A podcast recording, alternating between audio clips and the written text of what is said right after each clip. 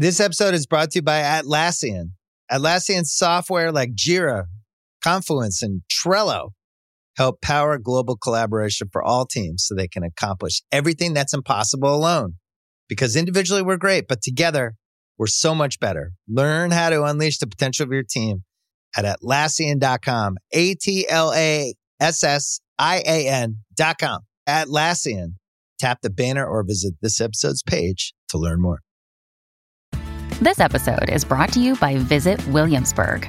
In Williamsburg, Virginia, there's never too much of a good thing. Whether you're a foodie, a golfer, a history buff, a shopaholic, an outdoor enthusiast, or a thrill seeker, you'll find what you came for here and more. So ask yourself, what is it you want? Discover Williamsburg and plan your trip at visitwilliamsburg.com.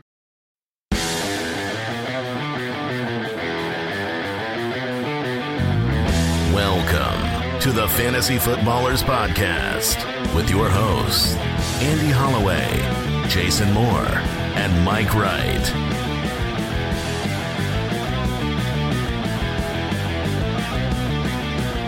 Oh, welcome in.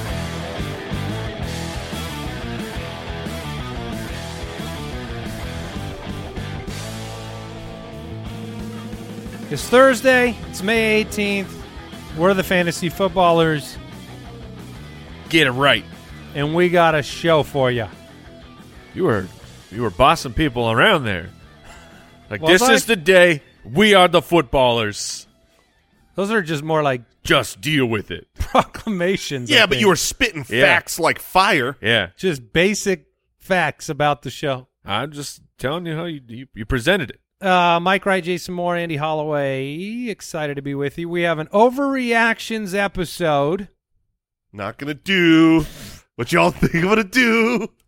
which is it's good. We've each selected a couple things that we believe the fantasy football community at large will overreact to for the 2023 season. Because if there's one thing we're good at, Mm-hmm. it's overreacting to a lot of different things. Yeah, and usually it has a lot to do with recency bias because I don't know if you know this, but whatever happened last year is certainly going to happen this year, right, guys? Well, it could, Jason, right? Anything that's happened before is going to happen again. I'm sure that's how it works. Got a quick question to talk about as well. Want to throw a thank you out there to the Foot Clan, everybody that has picked up a ticket for the Megalashow, Oh, our biggest live event ever. We are doing, uh, what is the date? Saturday, August 26th. We will be live at the Palace Theater in LA. I would, uh, by the time you're hearing this, I think we're over halfway to having it sold out. So Yep. a lot of you have picked up tickets.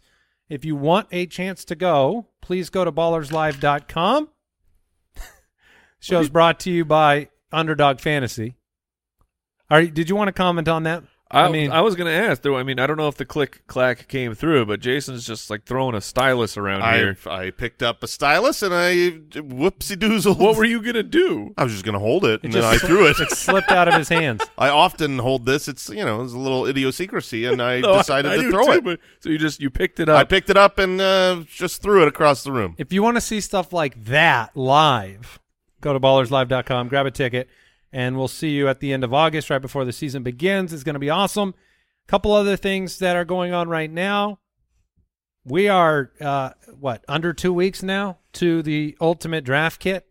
So uh, exciting times. That's coming out on June 1st, ultimatedraftkit.com. we, behind the scenes, we now have every single player statted for all three of us. We're looking at the data, comparing it, getting all the tools built. Everything is looking excellent, and it's a lot of fun. So these next couple weeks is uh, where we're we're putting polish on it and and getting it ready gonna for launch. He'll be throwing things all over the place. Uh, just everything on the wall. See what sticks. Yeah.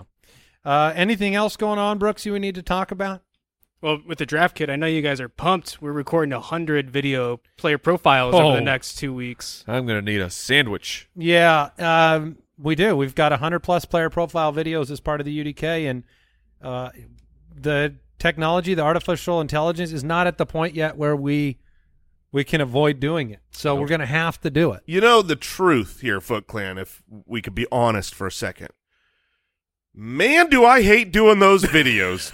However, I love the results of those videos. I genuinely learn a lot because we all come with our own research, our own information when we're talking through these players. I feel like those videos make me so much smarter. So if you haven't, if even if you've already got the UDK, you get it every year, whatever. If you haven't really partaken in those player profile videos, you should check them out. They are extremely valuable. All Just- right. just taxing. Yeah, well, that, that's what it is, right? It's more of like the marathon thing, and you're not a marathon guy. No, I'm like a, not What? even a walk guy. Uh, the Dynasty podcast new episode came out yesterday as well. They talked about range of outcomes for some players, some some hot players like Anthony Richardson, Jahmyr Gibbs, and Kyle Pitts. All right, quick question for today. Aaron in Oklahoma wants to know. Says, "Hey ballers, longtime listener. I love the show. I am the commissioner of my very first dynasty league. We have our startup draft in June. My question is, how do you guys go about daily waivers and the settings for those, specifically on game days? Any insight would be awesome. What do you think? I mean, ours is is pretty simple. We have the waivers uh, run every single day. They're they're locked on uh, Tuesday so that you can make your waiver transactions, get them ready for the week. But every morning, uh, somewhere depending on the league, eight a.m., nine a.m., the waivers will run in a FAAB auction style bidding war, and that's it. And so for game day, we've we've discussed, and I know in some leagues um, that day it'll run in the morning and then it'll be open waivers for the rest of the day. In a dynasty league, I don't think you really need to do that. Most players are on rosters, uh, and so you have a pivot option because your bench is 18 to 20 deep. yeah, you don't need to be like, oh no, I didn't see this coming. I need to find someone off of a dynasty waiver. So really, just simple and having it run every single morning, I think is the way to go. We have open waivers after the waiver time period on in our redraft league though, or in our keeper league Right. Yep. when you do need to have pivot options, which has been a uh, that tweak was very nice. And and with all the new dynasty leagues starting up, that being this time of year, we have a new article how to commish a dynasty fantasy football league from Matt DeSorbo uh, on the website. So go check that out if you have any questions. If you want to start a league, start another one.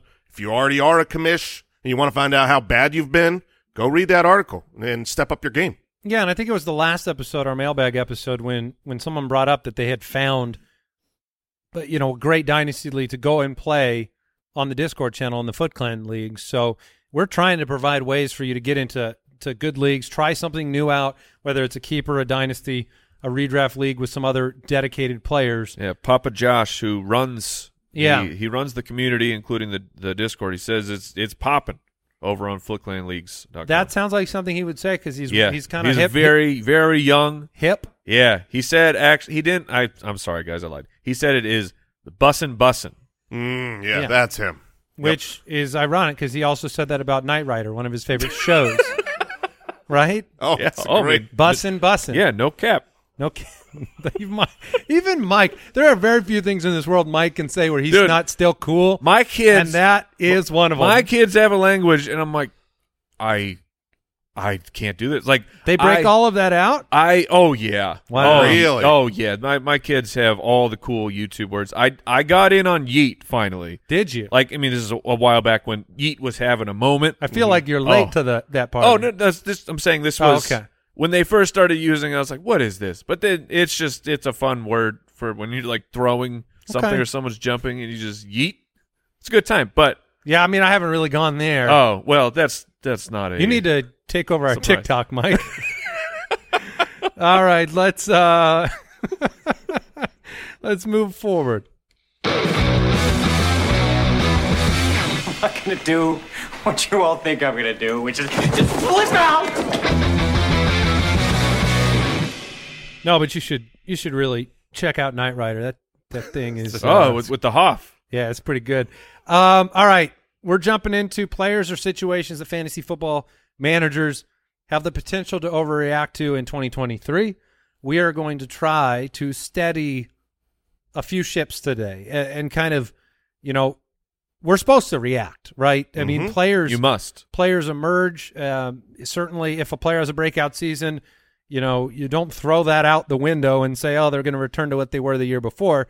But an appropriate reaction is what you're looking for because you're in a league with 11 other players or, or or nine other players and there's going to be a lot of reactions by those players and so you you need to know where you should really be buying the hype uh, whatever the case may be and so i'm going to let jason kick it off with um, a, one of his first kind of potential overreactions for the fantasy football universe Yeah, uh, you know, this is the season of Dynasty we've been talking about. that. I think that because we've talked about rookies, rookie drafts, we did Dynasty Week, and, and, and that's what people are consuming right now, mixed with what we have seen over the last couple years, the extreme explosion of dual threat, monstrous fantasy football seasons at the quarterback position.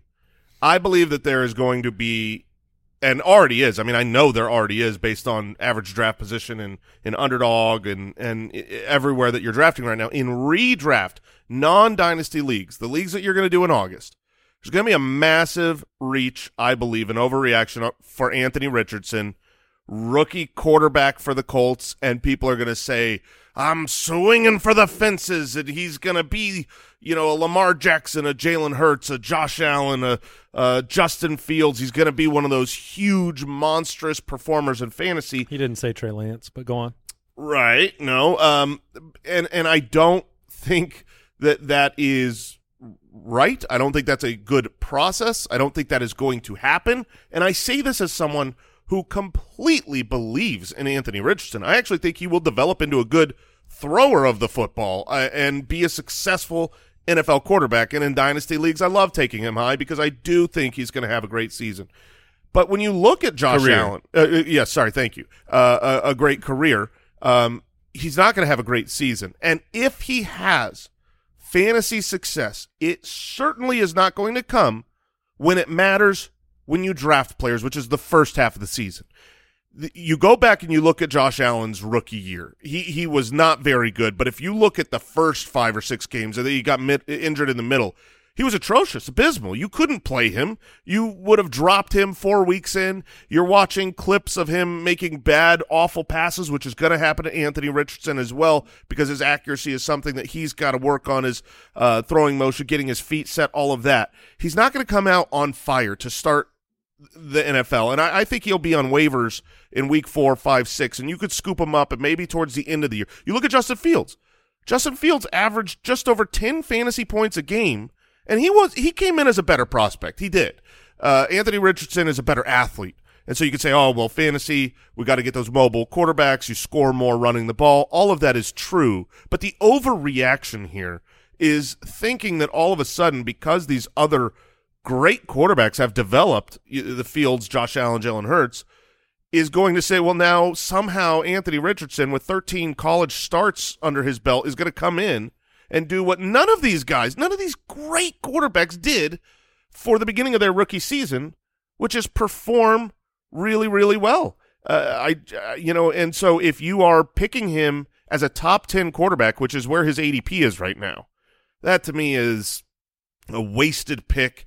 And, you know, obviously, um, look, I, I hope he uh, shames me here and I can eat crow on this and he just comes out guns blazing and is great to start his rookie year, but it's just not going to happen. Uh, RG3, would that be one of the cases where it did work out for fantasy players? Cause Oh, yeah. I remember he started on fire his Yeah. first rookie season. No, he was absolutely fantastic. But again, a much, much better prospect coming in. I mean, there were so many people here that thought, uh, you know, before the combine, that thought Anthony Richardson is not a first round quarterback. And and plenty of people still liked him. I mean, the talent was obviously there.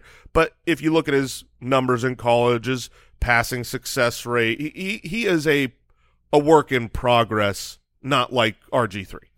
I think the hard part with Richardson and why why you're going to see overreactions is it is going to be flashy.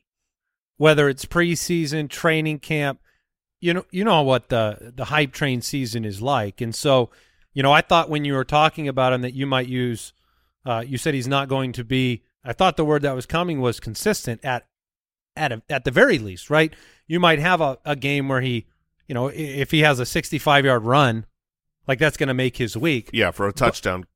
Exactly for a touchdown. But if if you don't, you know, historically you have some really good players that didn't have success as rookies, is what you're saying, and and he's going to be, and he's not as good of a prospect, and so um, it could be some growing pains, and that may put him onto waiver wires, and you wasted whatever it will be. What I mean, what round do you think he's going to go in redraft?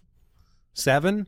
Yeah, I mean, I- around there. I, I think he will go in the single digit rounds, which someone's going to take a shot, right? Someone's going to say the value, the upside, the swing for the fences mentality says upside wins championships, and so I'm going to draft him instead of Geno Smith. You know? Yeah, like he's. It's a difficult. I, I think it's a difficult decision what to, what to do with Richardson in a redraft league, because, like, it, like back when Trey Lance came out, and you didn't know for sure when he was going to be the starter. You just because he was the third overall pick that they traded up for, all the probability and like historically speaking, it meant Trey Lance will get in sooner than later. And it was how good can he be? And he felt like a a, a solid pick there to stash on the back of your bench. Uh, and it's it's hard for me to not feel that way about Anthony Richardson, just as Well, he- as a stash. But if he's going as the quarterback ten, that does create a value problem. And I, well, the the problem will be you need a quarterback. If you're waiting there, are you taking the second quarterback in the He- sixth or seventh round? You're Because because you're probably not. And so, are you going to wait and lose out on Tua or lose out on Dak? That can start for you week one and give you consistent I think you're taking like you're going Richardson, and like, you're drafting him as your first quarterback, but you're not drafting him to play as your first quarterback. And then you grab someone like Kirk Cousins. like Kirk or- Cousins or Daniel Jones, who will go later, and you know that. They'll probably finish as a top twelve quarterback, which isn't saying a ton, but they will bring you at least some stability as you wait for Richardson to progress. But it's uh, it's a very difficult decision. Yeah, I mean, he certainly will have games where if he has two rushing touchdowns, he'll be fine. But, uh, you know, to, to illustrate this, over the last decade, 19 rookie quarterbacks have had a sub 60% completion rate. And I think that is the projection, I would imagine, for all of us, that he's, he's Yes. going to be sub 60% on his passing completion rate like he was at college. And only one quarterback over that time has finished as a top 12, and that was Andrew Luck. Again, you know, that's that's the prospect barometer now. That's the name where it's like best prospect since Andrew Luck is the name always thrown there's out. been One- three rookie quarterbacks with 600 plus rushing yards: RG3, Allen, and Lamar Jackson. Allen did it, but still only averaged 17 fantasy points a game. well, and the thing so is, that could be like your barometer. 17 fantasy points a game, you'd be like, oh, hey, that's that is not bad. But if you look at his rookie season, the first half was abysmal. Then he kind of got it together, ran more, had more success at the end. And I, I do think there will be success rookie season, but it's not going to be a good draft pick. And I think the like if if Josh Allen and Jalen Hurts and Justin Fields didn't just happen, if those guys. Th- There, nobody would be drafting Anthony Richardson like this. That's that's where I think the overreaction's coming. From. Do you guys think though? So that 600 yard mark. Do you think Richardson will make it past that? I'm taking. I would take under that. I've got him right there. I've got him over that. I have him Okay. about almost 800 yards on Oh, the on okay. the ground. Um, because I think when the when the going gets tough in the NFL, Yeah, he's going to lean on what he is exceptionally gifted at, and that's going to be that athleticism. All right, Mike, what is an overreaction that you see heading uh, fantasy players' way? So it brings me uh, no delight to share this one because DJ Moore ha- is a player that I love. I think is extremely talented. I think that DJ Moore has been in impossible situations over and over and over. And each offseason it's been, well, it can't certainly be worse. Maybe this is the year that it gets better. Then you have the big time I think trade. that was a direct quote from like the Sam Darnold arrival. Maybe. Uh, you have the huge trade. He moves from Carolina. He goes to the Chicago Bears. Excitement in the streets for for uh, the, for from the Bears for Justin Fields, who feels like he could be developing into a like not only a stud for fantasy football, but maybe he's a good quarterback. TBD. But you get him a number one overall wide receiver, and we've seen several uh, several you know examples of this over the last few years of like Stefon Diggs goes to Buffalo. Out of nowhere, Josh Allen is is an elite quarterback from a just like a middling uh, passer. Now he's great. You have AJ Brown goes to Jalen Hurts. His passing numbers go through the roof. You have DeAndre Hopkins comes to uh, Arizona with Kyler Murray. They're both fantastic, and he's DJ Moore is being drafted like he got an upgrade. He did not. As I love Justin Fields, I think that he can be good. I think he's going to be great for fantasy football, but not because he's an elite passer yet. That is just that it's not there, and the volume is not there. Last year, DJ Moore sixth in deep targets. Justin Fields last year ranked 28th in deep adjusted completion percent last year. That is uh, 28th. That's not good. That is that is in fact near the league bottom. Last year in Justin Fields starts, guys, this is so bad. Okay, so we have the Bears wide receivers. They averaged 18 fantasy points per game. The group, The whole group. the group, the wide All receivers, together. the wide receivers. If you put them all together, you don't have a wide receiver one. If you combine all their numbers, last year in just two total weeks, we had a wide receiver wide receiver score more than 12 points, and that was Dante Pettis in week Oh, six, yeah. and Darnell Mooney in week nine. It it's just it's not there yet for for Justin Fields, and on top of that, the volume is not going to be there. He There- went from Carolina to a there was like two options, I believe, that it could have been a lateral or worse move for DJ Moore to go to, and he went to one of those places, and and yet he's still being drafted uh, very very high in best ball right now. Yeah, I mean, I, I agree with you. The situation, look, it wouldn't be a story for the offseason to see things like Justin Fields is he seems to be really improving as a passer heading into the year if he was already there, right? You don't have those stories if he had already achieved that goal. Darnell Mooney, he's going to be back. He was gone for a big portion of the year. Cole Kmet will be part of the offense. Chase Claypool, second round draft selection, swapped for Chase Claypool. It, it's funny, but Claypool will be involved in this offense Yes, as well. will. And so, what has DJ Moore shown us in the past? Great player that has big games. Hard to predict when those are going to be. Touchdowns are very difficult for him to uh, to reach. You know thresholds that are relevant for fantasy. In in underdog fantasy best ball right now, he is going as the wide receiver 21. That is in front of DeAndre Hopkins. That is in front of Keenan Allen. I mean, In th- front of Keenan? yeah. yeah, I mean that's- that's it's it's just I want it to happen so bad. It's the invisible upside. We haven't It- seen DJ Moore with a Bears uniform on, and that part is true. and you did bring up cases that I I'm afraid that you might have laid on accident. One of those like jungle traps, a bear, a punji pit. yeah, with like the leaves over the top Yeah. because you were trying to talk people out of DJ Moore, which is not something you do very often.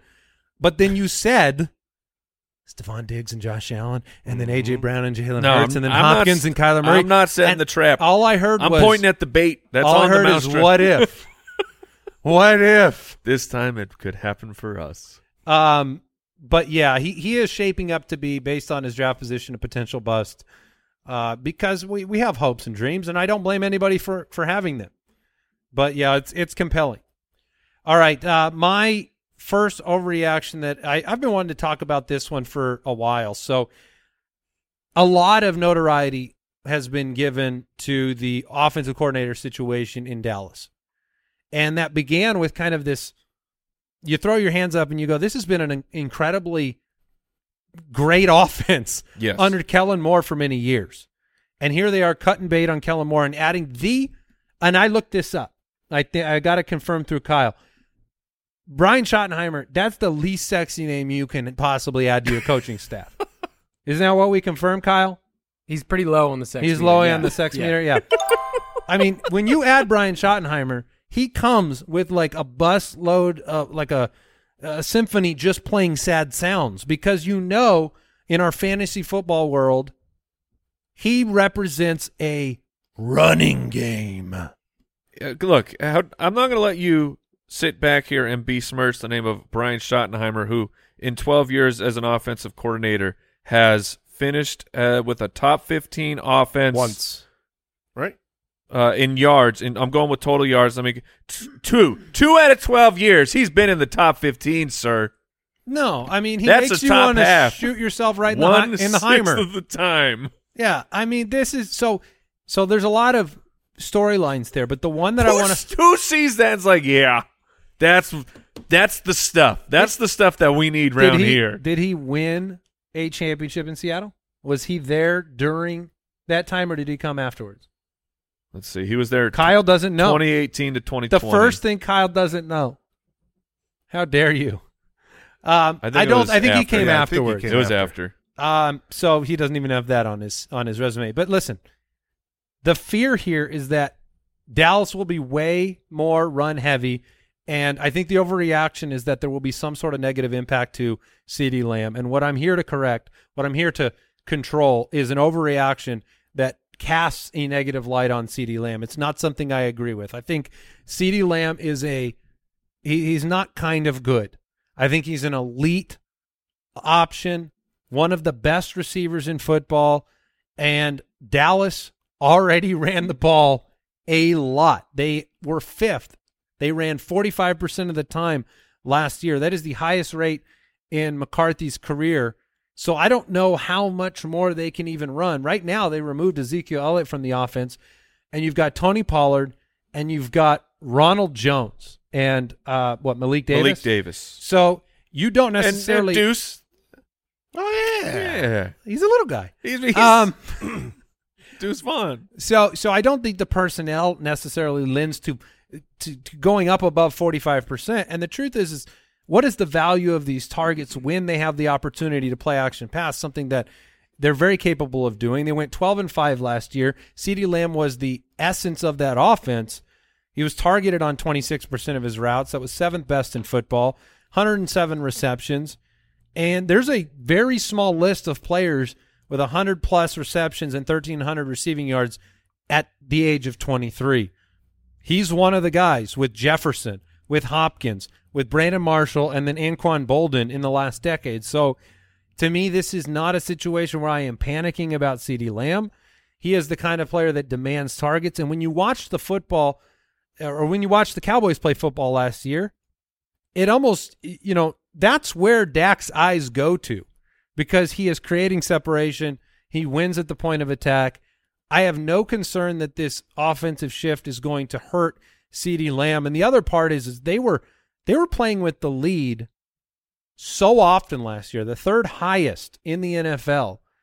That's not something that necessarily replicates in a tough division. I think we all agree the Giants are pretty good, the Eagles are pretty good.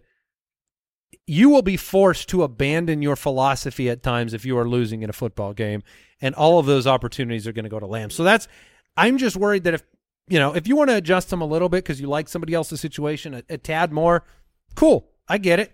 It's the Schottenheimer fear, but I don't think it's going to impact CeeDee Lamb very much, and I'm going to scoop up the value. Yeah, I've still got him as a as a top ten wide receiver because he's so talented. He's the clear number one for this team. Dak is a good quarterback. I do have fears, even though efficiency might go up if volume comes down.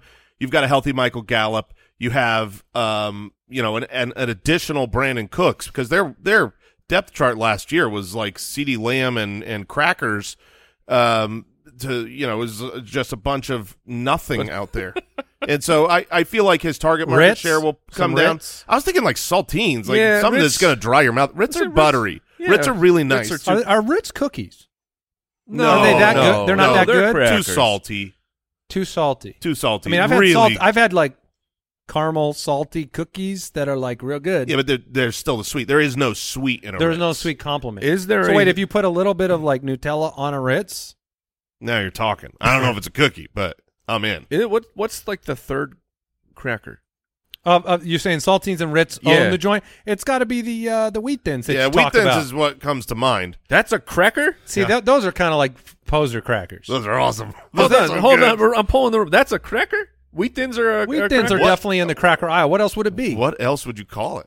a thin. Just- I mean, it is a wheat thin, but wheat thins are crackers. Triscuits, if, if got to get their name, they're, they're still holding on to their yeah, that's not a That's like a. cracker. That's, Triscuits are somewhere in the most well known. It's somewhere between a biscuit and a tricycle. Yes, Mike. That's why they named it a Triscuit. Yes, that is And correct. now our Slack channel is getting various pictures of. You got those Keebler Club crackers. Yeah. Oh yeah, Those are yeah. very You've good. got the Yeah. Townhouse Originals, But We're to- not to my- predominantly a cracker show. I just dug in a little bit. My point, I do think that the the options that Dak has to throw the ball to are better this season than they were last season. If he throws the ball, uh, you know, significantly fewer times, and then there are other good options to throw the ball to, I I, I don't think CeeDee Lamb is going to have a bad year. He's too good, but I do worry. You know, last year he was the wide receiver six. I've got him moving down a few spots this season. All right, uh, which might just be reaction versus overreaction and burying him. Uh, let's take a quick break and back with three more overreactions for 2023. This episode is brought to you by BetterHelp. Some things may seem small at the time, but when you keep them inside, when you keep everything bottled up, you leave those emotions to fester, and they can have some serious negative consequences. I know when I was younger, you know, you don't want to always say what's on your mind. You don't want to be seen as ungrateful or insensitive or whatever, but sometimes you bottle those things up too long and they develop into real problems. Talking things out working through what's weighing you down, it is more helpful than you realize. And if you want a safe space for that conversation, I recommend therapy. I've had therapy. I've had practical, personal advances through therapy, whether I'm learning positive coping skills, how to set boundaries personally, how to make better habits in my life. There's a lot of benefit, and you can give BetterHelp a try if you've been thinking of starting therapy. It's entirely online. It's convenient and flexible. It's also easy to get started. You just fill out one brief questionnaire and get matched with a licensed therapist. Get it off your chest with BetterHelp. Visit betterhelp.com slash footballers to get 10% off your first month. That's betterhelp, H-E-L-P dot com slash footballers.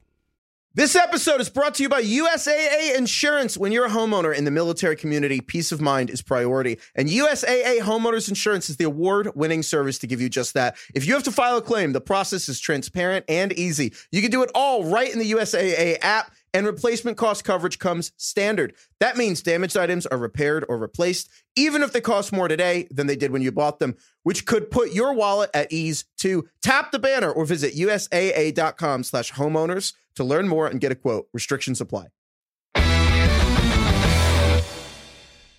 All right, we are back, and Jason has another overreaction. I I don't know where you're going to go here. I'm afraid that I'll want to push back. I so uh, this is one that I think people are going to hate, and by people, Well, I, is it wrong? Uh, no, it's correct. Oh, okay. Um, Just making sure. th- what I'm going to say is correct, and I don't think a lot of people are going to like it. and I I'm really curious if either one of you are going to like it or completely disagree. So here's uh, what I think the overreaction. What I'm seeing as overreactions, I'm looking at like these underdog best underdog best ball drafts and seeing how people are really drafting when they're putting their money on the line. Who are they going after? Where are they going after them? And I think people are overreacting to the top of the tight ends from what happened last year. It's one of those situations where Travis Kelce, I mean, I've seen him go number four overall in uh in a you know that in round one. He doesn't ever get past seven in the first round. He is a middle of the first round pick. And let me tell you something. If what happens last year happens this year, he is worth every ounce. Take him with the 101. And and so people are right to say, "Hey, I'm going to spend my 105 on Travis Kelce." If he is the same, not just him, but the tight end position is the same this year as it was last year. Except here's thing. It's not. And it's not going to be the same. It's not going to be close to the, The same. tight ends? The tight end situation is not going to be close to the same. We have recency bias because we look at what just happened and we say, well, that's what's going to happen. What just happened five straight years? No, no, no, no, no, it did not. Five straight years Didn't for, Kel- even for come Kelce. close to For happening. Kelce it did. Did not come close to happening the last five years. I'm glad you brought that up because Uh, that's the data I What's the difference between 105 and 1411 and 110 and 1312? Here's the difference. What the difference is is the tight end two, the tight end three, the tight end four, the tight end five, the rest of the position. Last year, Travis Kelce lapped them. Last year was well. First of all, Travis Kelce scored more fantasy points last year than anyone since Jimmy Graham in 2011. So uh, you- you're you're talking a decade uh, uh, performance here. Fantastic. Even if he does it again we need the rest of the tight ends to collapse. Kelce scored 5.2 fantasy points and half point scoring, more per game than the next best tight than tight end two. 120 more fantasy points. That was out. I think I'm getting confused. outlandish. So, So you, said that Kelce. So Kelce can do it again, but what is your point about the other tight ends? my point is that Because you his just said that value. if he did it again, it'd be worth him at four. No, if what happens to tight ends last year happens again, where he's scoring 5.2 fantasy points more than the second best tight end, then it's worth it. then it would be worth it. But it's not going to happen. It just it never happens like that. Kelce outscored the number two by by 88.9 fantasy points. Over the last five years, the largest gap from number one to number two was only 35 fantasy points. And on average, the tight end one scores 1.3 fantasy point more than the tight end two. But what happened last year was Andrews got injured and Waller got injured and Kittle or uh, uh, um, Pitts got injured. Hockenson was only good the second half of the year because after the trade, now he was, I believe, he finished as the tight end too. They're all the tight ends sucked. I mean, drastically. They were horrific. I looked at the top five over the last decade, and basically four, th- uh, two through five were just abysmal this last year compared to every other year that fantasy football has been played. So this year, Andrews is healthy. They've got a passing coordinator. Waller is healthy. He could be the number one option now. He wasn't going to be with Davante Adams last year. Uh, Hockenson is on the new team that values his passing role. Kyle Pitts could still have a breakout. I'm in on Kyle Pitts this year. And my point is that if if Travis Kelce scores the same as the average has been, 1.2 fantasy points more than the next best tight end and a few fantasy points more per game than the fifth best tight end, it's not going to be worth giving up the player that you are sacrificing at number five, number six. This is the highest the tight end has gone in as long as I've been playing fantasy football.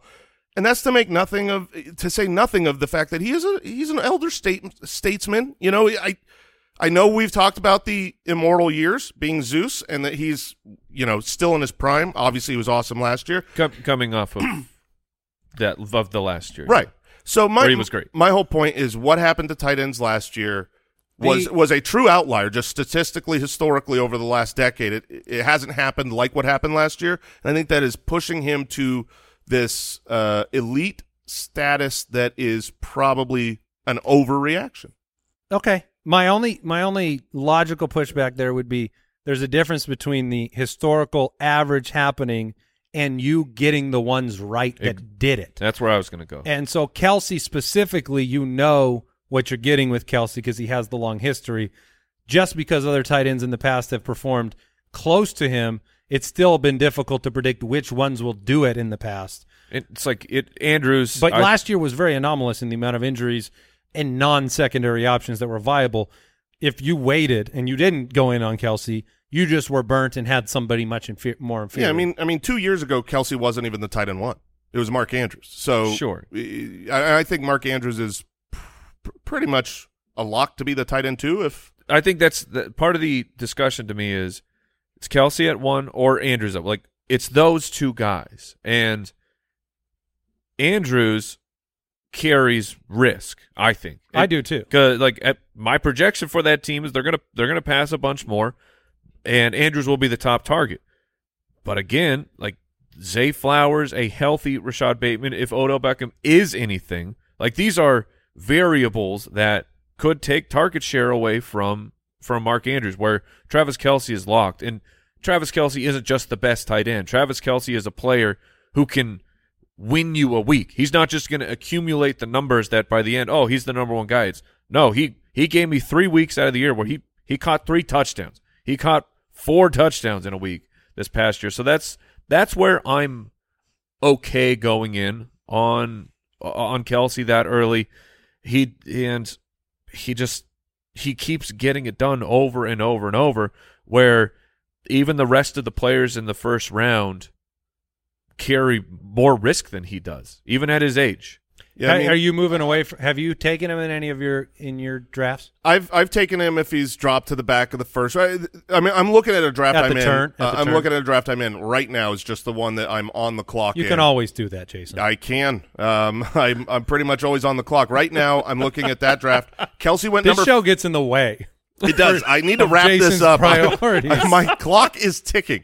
Um, Kelce went five.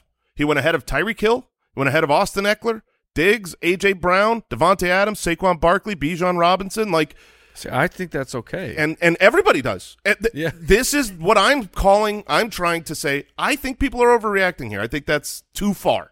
But that but that it is would have it would have been um I think the offseason the Chiefs had at wide receiver is also it was like there's nothing to dissuade you from him.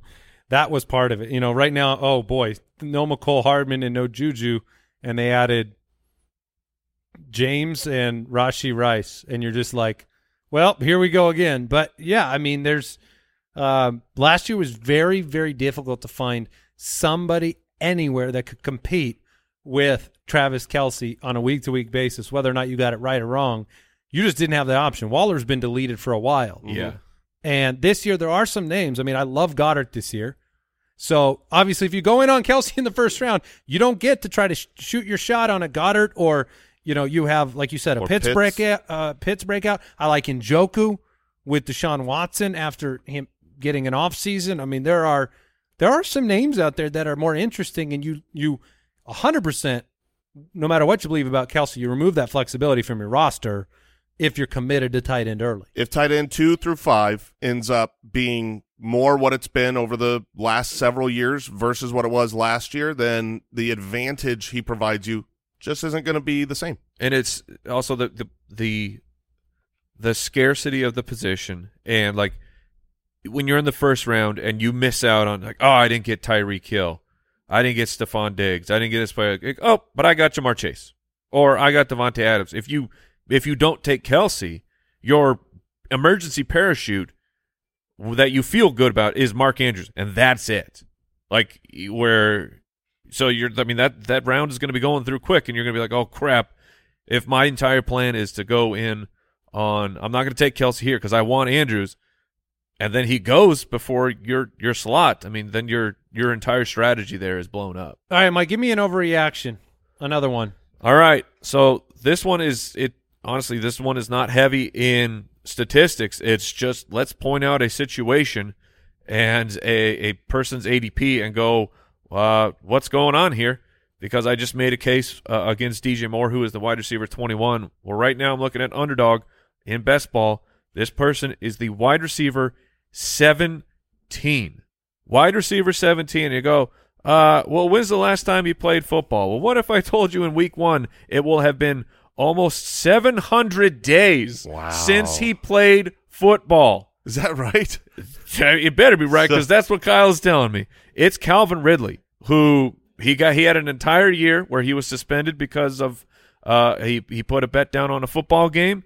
Before that, we only saw four weeks of him in the uh, the what was that the twenty twenty when when, when did he last play? Goodness gracious. 2012. 1881. October twenty fourth, twenty twenty one. Quill pens were still the thing. Yes. So so he pl- appeared uh, back in 2021. He appeared in five games, and look, I we don't know exactly what was going on with Calvin Ridley because he left the game to go take care of of mental health issues. Was that affecting him on the field? Probably. But looking at the numbers that he put up on the field in those five games, where he was he was finally the guy. Julio Jones was gone. It was Calvin Ridley was going to be the number one wide receiver for the Atlanta Falcons, and he was used that way. We're talking in those five games, an average of a 27% target share. 27%. And he finished inside of the top 24 I- one time. It was 700 days ago, but I remember it like it was yesterday. It was it was painful. And again, not to try and take anything away from from what the man was dealing with, but the last time we saw him play football when we didn't know can he really be the number 1 guy because he had always played with Julio Jones. And it's it's the same like it's the Juju situation. Of Juju's putting up incredible years. Like, yeah, well, he's playing with Antonio Brown. Of course, Juju Smith Schuster can be the number one guy. No, he can't. He's like, no, that's not what he does on the football field.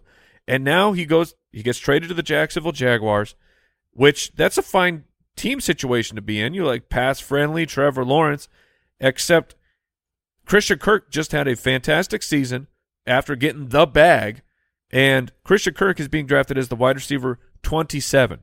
Zay Jones, the spot starter, who had himself a fine year, wide receiver 57.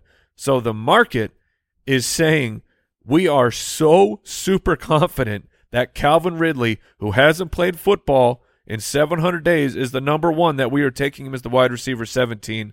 And I think that that is not just a mistake. I think that is an egregious mistake. Where where do you have I, him? I'm ashamed to tell you. oh, I I oh, know. I'm I'm I, I had, to tell I you. had built up multiple bullet points of agreement with Mike oh no! in my Oh, head, no! and then I pulled up my stats. I mean, there were going to be things like, "Hey, look, this team is kind of agnostic. They target who's open, and Zay Jones is actually very good, and Christian Kirk is a viable. He was a free agent signing for tons of money. Like he's going to get his, and then Evan Engram, and then I scroll over to my rankings, and Calvin Ridley wide is my receiver wide receiver seventeen. it's exactly. You, sir, are the problem. I'm the problem. I just Hey, learned. It's me. I just learned that I'm the problem. Apparently, now what I'm worried about is the look Jason's giving me. Because are you part of the problem with me? I am part of the. It, we'll call it a problem here, but I think it's a solution. Look, I was anti Calvin Ridley. Uh, pri- I didn't. I didn't draft him prior to doing the stats. Prior to looking into this, I think you make very compelling arguments, Mike. The risk. The that I've thrown out the window because I because Yeah. Jason has him ranked at. Let me. Let I've me, got uh, him at sixteen. I'm wide gonna- receiver sixteen. I'll counter with this. I don't care. yeah. So As you said, I- he's correct. I've got I've got him with um a, a very high risk number because I you're you're taking a lot of projection and a lot of hope and you're mixing it together and saying, "Man, this would be great if it comes out on top." That being said, there is a world where Calvin Ridley who when he was, you know, an NFL It- player was one of the best wide receivers in, in the game 2019. he has shown very good ability. He has been working with this team for a while now. Um, he was allowed back with the the the team um, before he was able to play. He's not too old for the position, and if he comes out No, and gives 28. Trevor Lawrence a true one, and Trevor Lawrence takes a step forward. Uh, See, me, Calvin Ridley to me could be a, you know, you talk about the the guys who could be a, a wide receiver one this year. I think he could be. Uh, I I'm not projecting him there, but at wide receiver sixteen, I've I've taken a handful There of are- Calvin Ridley in in my recent drafts. there are risks involved with Calvin Ridley, no question about it. You know, if you go and read his his story about what has transpired over the last 700 days, it includes a lot of information about the work ethic of this player prior to the disruption and, you know, with his time with Julio, the kind of effort he puts in. The two things Yes. that stand out to me about Calvin Ridley, historically speaking, I, I understand there's narratives about playing on the other side of Julio Jones but it's it's the yards per catch, the ability to pile up yardage, and the ability to be a touchdown guy in multiple seasons 10, 7, and 9. That was playing with some other wide receivers that were very talented, and the touchdown totals. So that's why he's at the he's at the tippy top of the upside of this wide receiver room to me, despite the fact he has that risk. Um, I'm really disappointed, Andy. I just went into Mike's stat doc, and I was just so hoping That you would have that- discovered that it was that like, he- oh, Mike, you've got him at 18. But you do have Calvin Ridley and Christian Kirk back to back at Yes. 27 28. Um, which And- is more of an even distribution Yes. projection for that team, which is like I have Kirk very with, possible. I have Kirk with the higher target share, but Calvin Ridley is a, a big play guy. And my this Yeah. rant this rant here is not I think it's impossible for Calvin Ridley.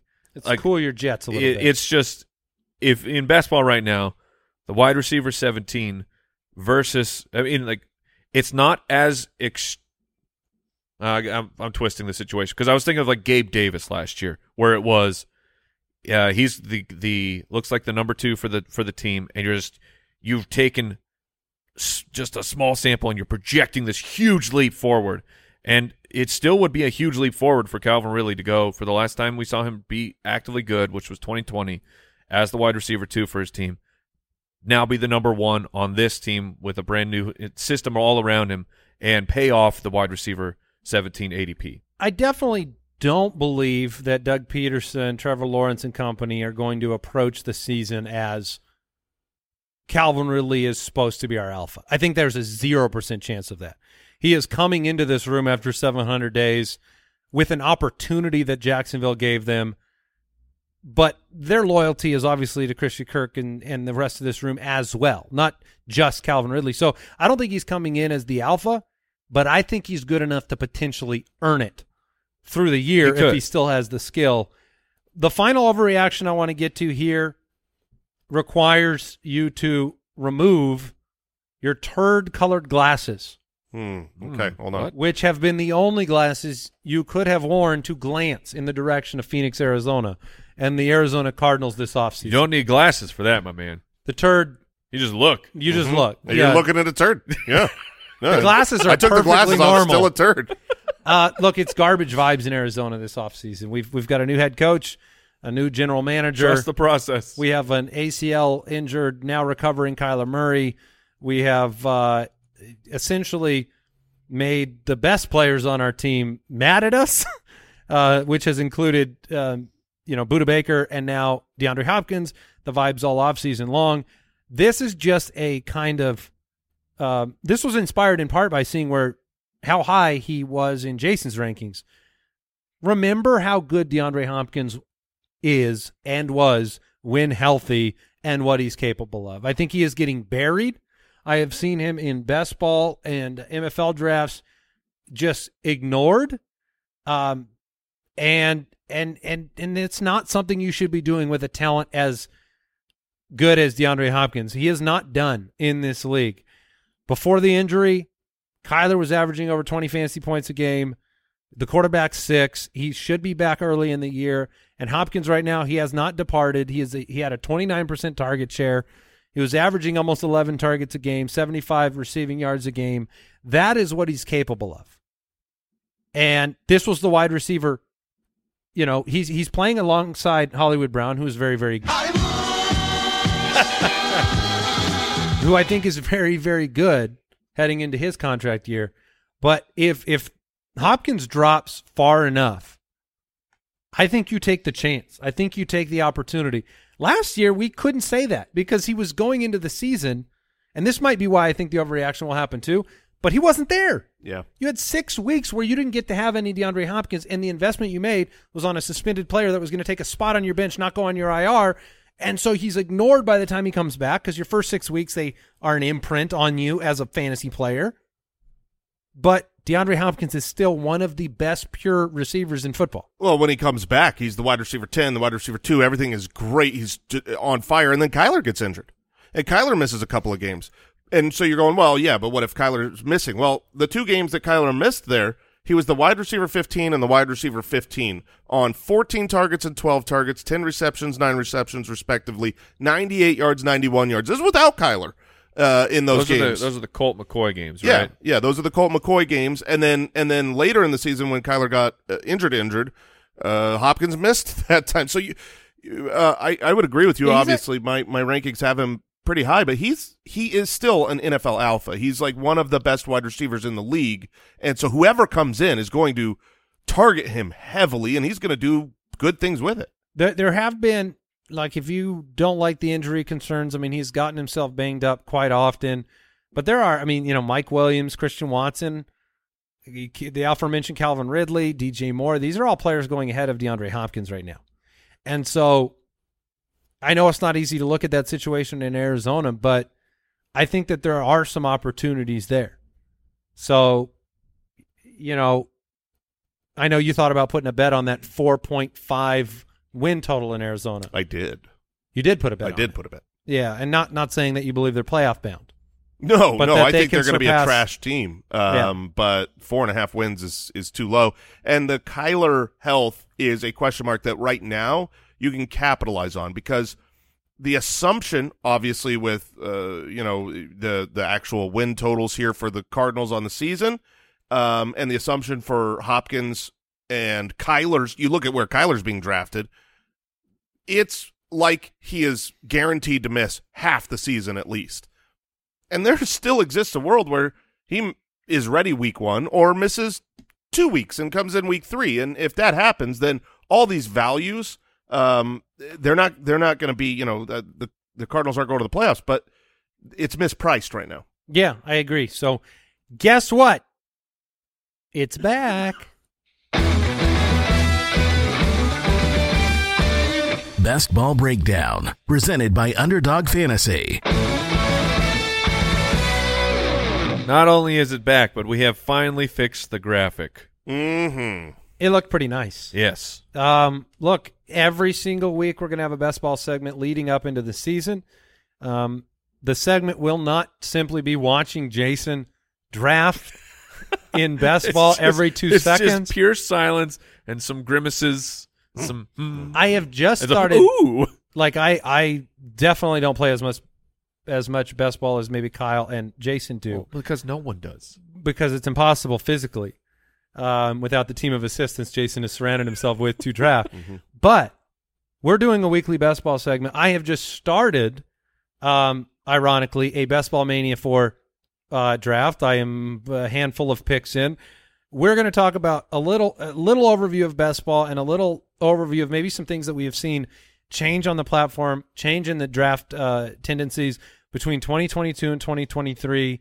Um, I noticed right out of the gate in my first best ball draft this offseason, and I wondered how dumb I was, how many wide receivers were going off the board. So, Jason, maybe a little lay of the land. Yeah, you want to talk about overreactions? You can you can look at the what's happening right now in best ball leagues, which is so. F- Yeah, first of all, let's over- let's, let's level. rewind here.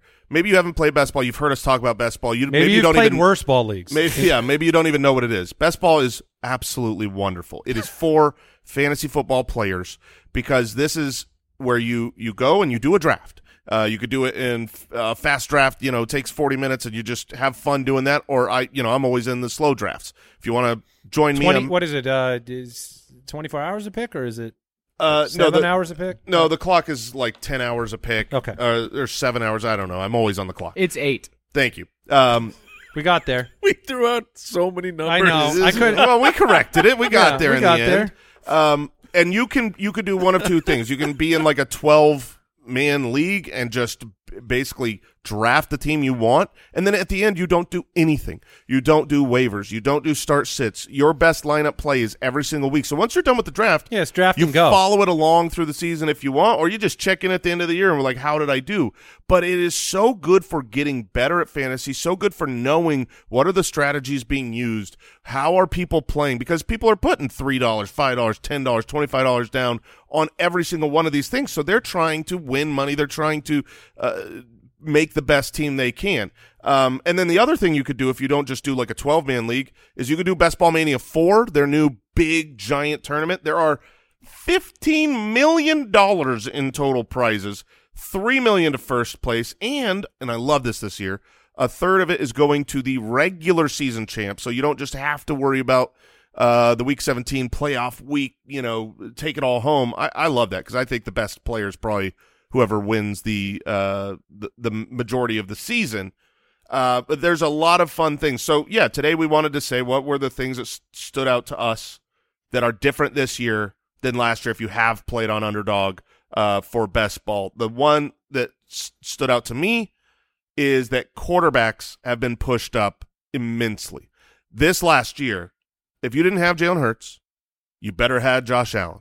If you didn't have Josh Allen, you better have had Patrick Mahomes. If you didn't have one of those three, ah, Sorry. well, that- yeah, sorry. Thanks, thanks for good try. Uh, put a put a lot of uh good quarterbacks together and hope you got lucky because those guys were just so good. And so if you look back at the last couple of years, 2020, the amount of uh quarterbacks being drafted in the first five rounds there were two.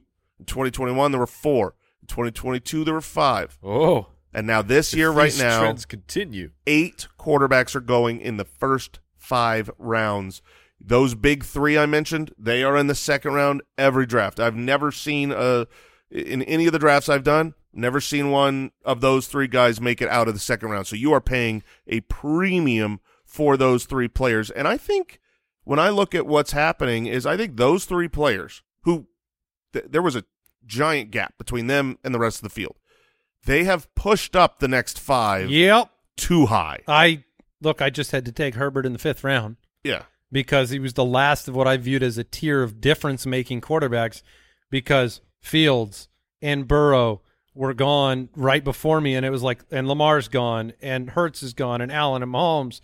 It's um, at least held true in the draft I'm in right now. Yeah, so that's something that you've got to wrestle with. Are you willing to take one of those three great quarterbacks um, early on in your draft? If not, personally, if I'm not doing that, I'm I'm going to go with the three quarterback. Uh, try to build and and get some cheap later options and try to pair a Tua with a Derek Carr with a uh, you know last round Mac Jones and just hope that the the you know the uh, spread approach works if I can't get one of those humongous names. Yeah, and so all of our like when we give you the best ball ADP data, it's coming in, you know, from the Underdog Fantasy Best Ball app, and and you know some there are differences between what you're seeing, you know, obviously in your week to week drafts and the numbers that we're quoting for some of these redraft arguments. You know, I don't know where Richardson's value is going to be in redraft compared to where it is right now ADP wise because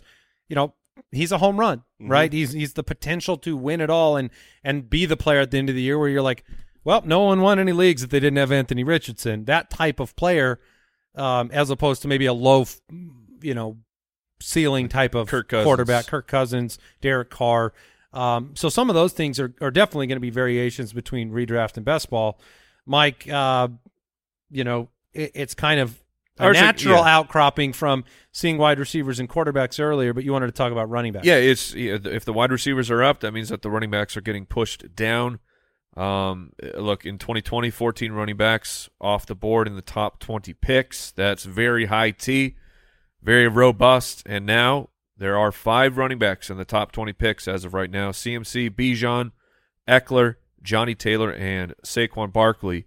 And part of all fantasy football drafts it has been you take a quarterback or I'm sorry, a running back in the in the first two rounds if that's how you play the game.